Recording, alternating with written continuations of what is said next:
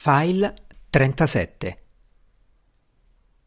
Passando, Strange e Jeremy si alzarono sulle staffe e allungarono il collo per riuscire a intravedere ciò che gli abitanti del villaggio stavano guardando. Beh, è molto strano, non c'era niente, si stupì Jeremy. No, disse Strange, c'era un uomo.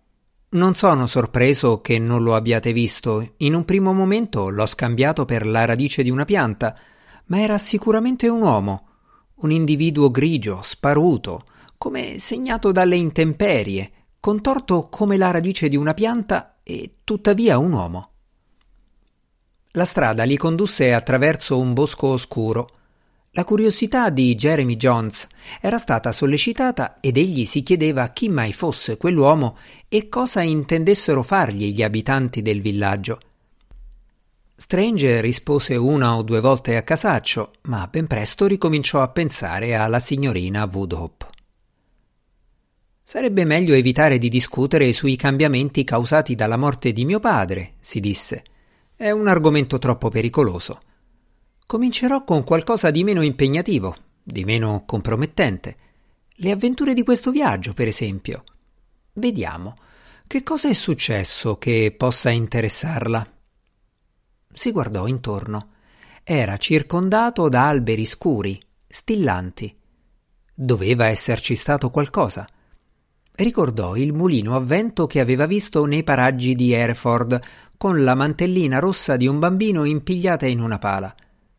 Le pale giravano e la mantellina passava da un'immersione nella fanghiglia a un volo in alto nell'aria, dove sventolava come una bandiera scarlatta. Sembrava non so quale allegoria, rifletté. Poi potrei raccontarle del villaggio deserto, delle bambine alla finestra che scrutavano da dietro le tendine, una con una bambola in mano e l'altra con un cavalluccio di legno. E c'è anche la folla silenziosa con le armi in pugno e l'uomo dietro la siepe.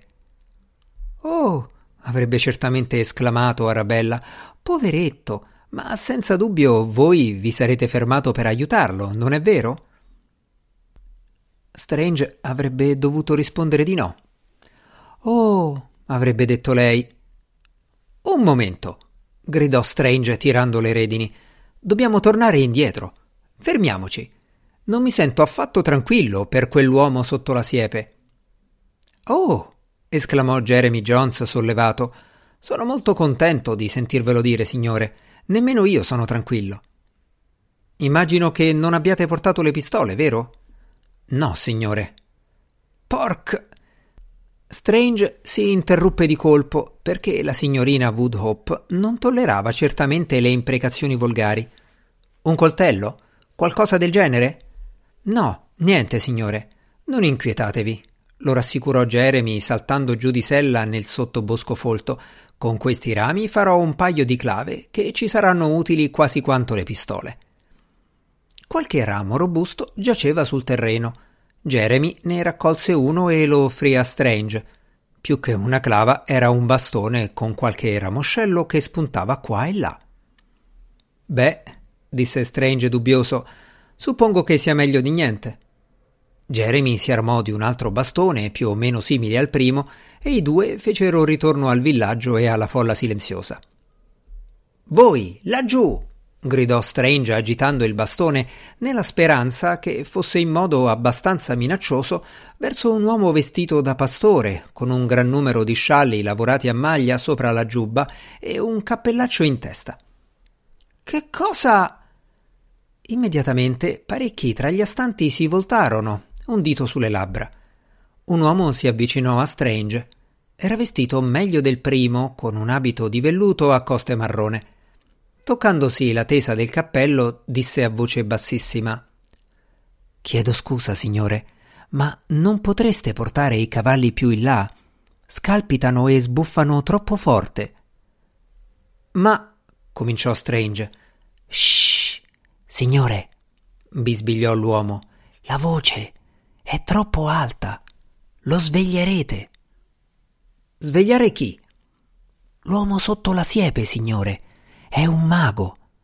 Se si sveglia un mago prima del tempo, Sapevate che si rischia di fargli uscire i sogni dalla testa portandoli nel mondo?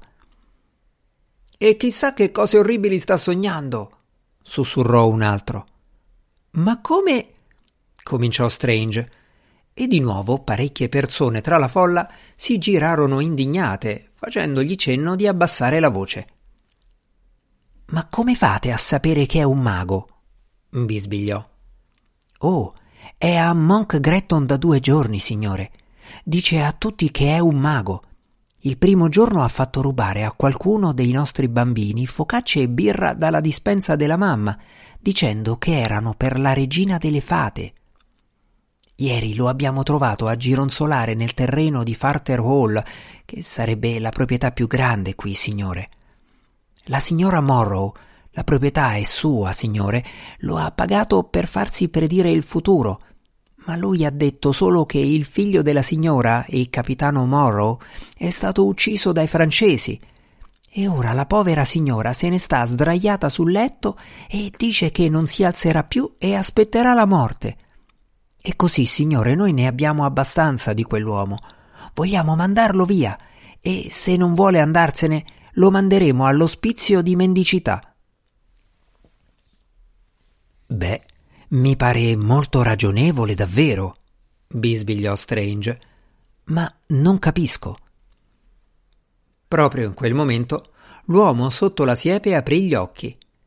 La folla sussultò tutta insieme, quasi un sommesso sussulto comunitario, e parecchie persone arretrarono di uno o due passi.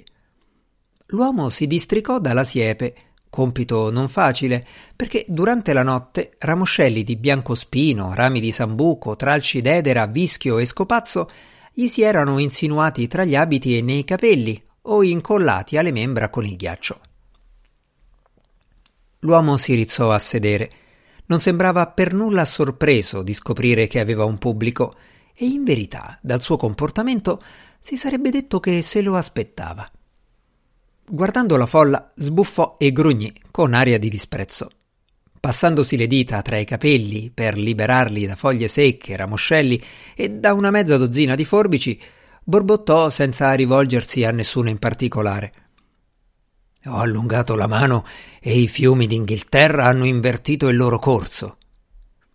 Allentandosi il fazzoletto da collo, pescò qualche ragno che aveva preso dimora sotto la sua camicia e nel farlo rivelò che la pelle era adorna di una bizzarra trama di linee blu, di punti, di croci e di circoli. Poi riavvolse il fazzoletto intorno al collo e, avendo così completato con soddisfazione la sua toletta, si alzò. Mi chiamo Vinculus, dichiarò. Considerando che aveva appena trascorso una notte sotto una siepe, aveva una voce decisamente chiara e squillante. Per dieci giorni ho camminato verso Occidente alla ricerca di un uomo che è destinato a essere un grande mago. Dieci giorni fa mi hanno mostrato un ritratto di quest'uomo e ora da certi segni mistici vedo che siete voi. Tutti si guardarono intorno per vedere a chi si riferisse. L'uomo, con la veste da pastore e gli scialli lavorati a maglia, si avvicinò a Strange e lo tirò per la giacca. Dice a voi, signore. A me. Vinculus andò verso di lui declamando Due maghi appariranno in Inghilterra. Il primo avrà paura di me, il secondo vorrà trovarmi. Il primo sarà governato da ladri e da assassini, il secondo cospirerà per distruggere se stesso. Il primo seppellirà il suo cuore in un bosco oscuro, sotto la neve, ma continuerà a sentire il suo dolore. Il secondo vedrà ciò che gli è più caro, in mano al suo nemico. Capisco, disse Strange. E chi sarei io? Il primo o il secondo? No, non ditemelo, non importa. Sembrano tutti e due terrificanti. Per essere così ansioso che io diventi un mago, devo dire che non rendete molto attraente questa prospettiva.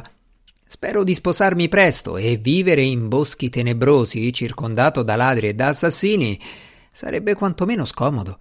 Vi suggerisco di scegliere qualcun altro. Non vi ho scelto io, mago. Siete stato scelto da lungo tempo. Beh, chiunque sia stato a scegliere me rimarrà deluso. Vinculus ignorò l'osservazione e afferrò saldamente le briglie del cavallo di Strange per impedire che si allontanasse.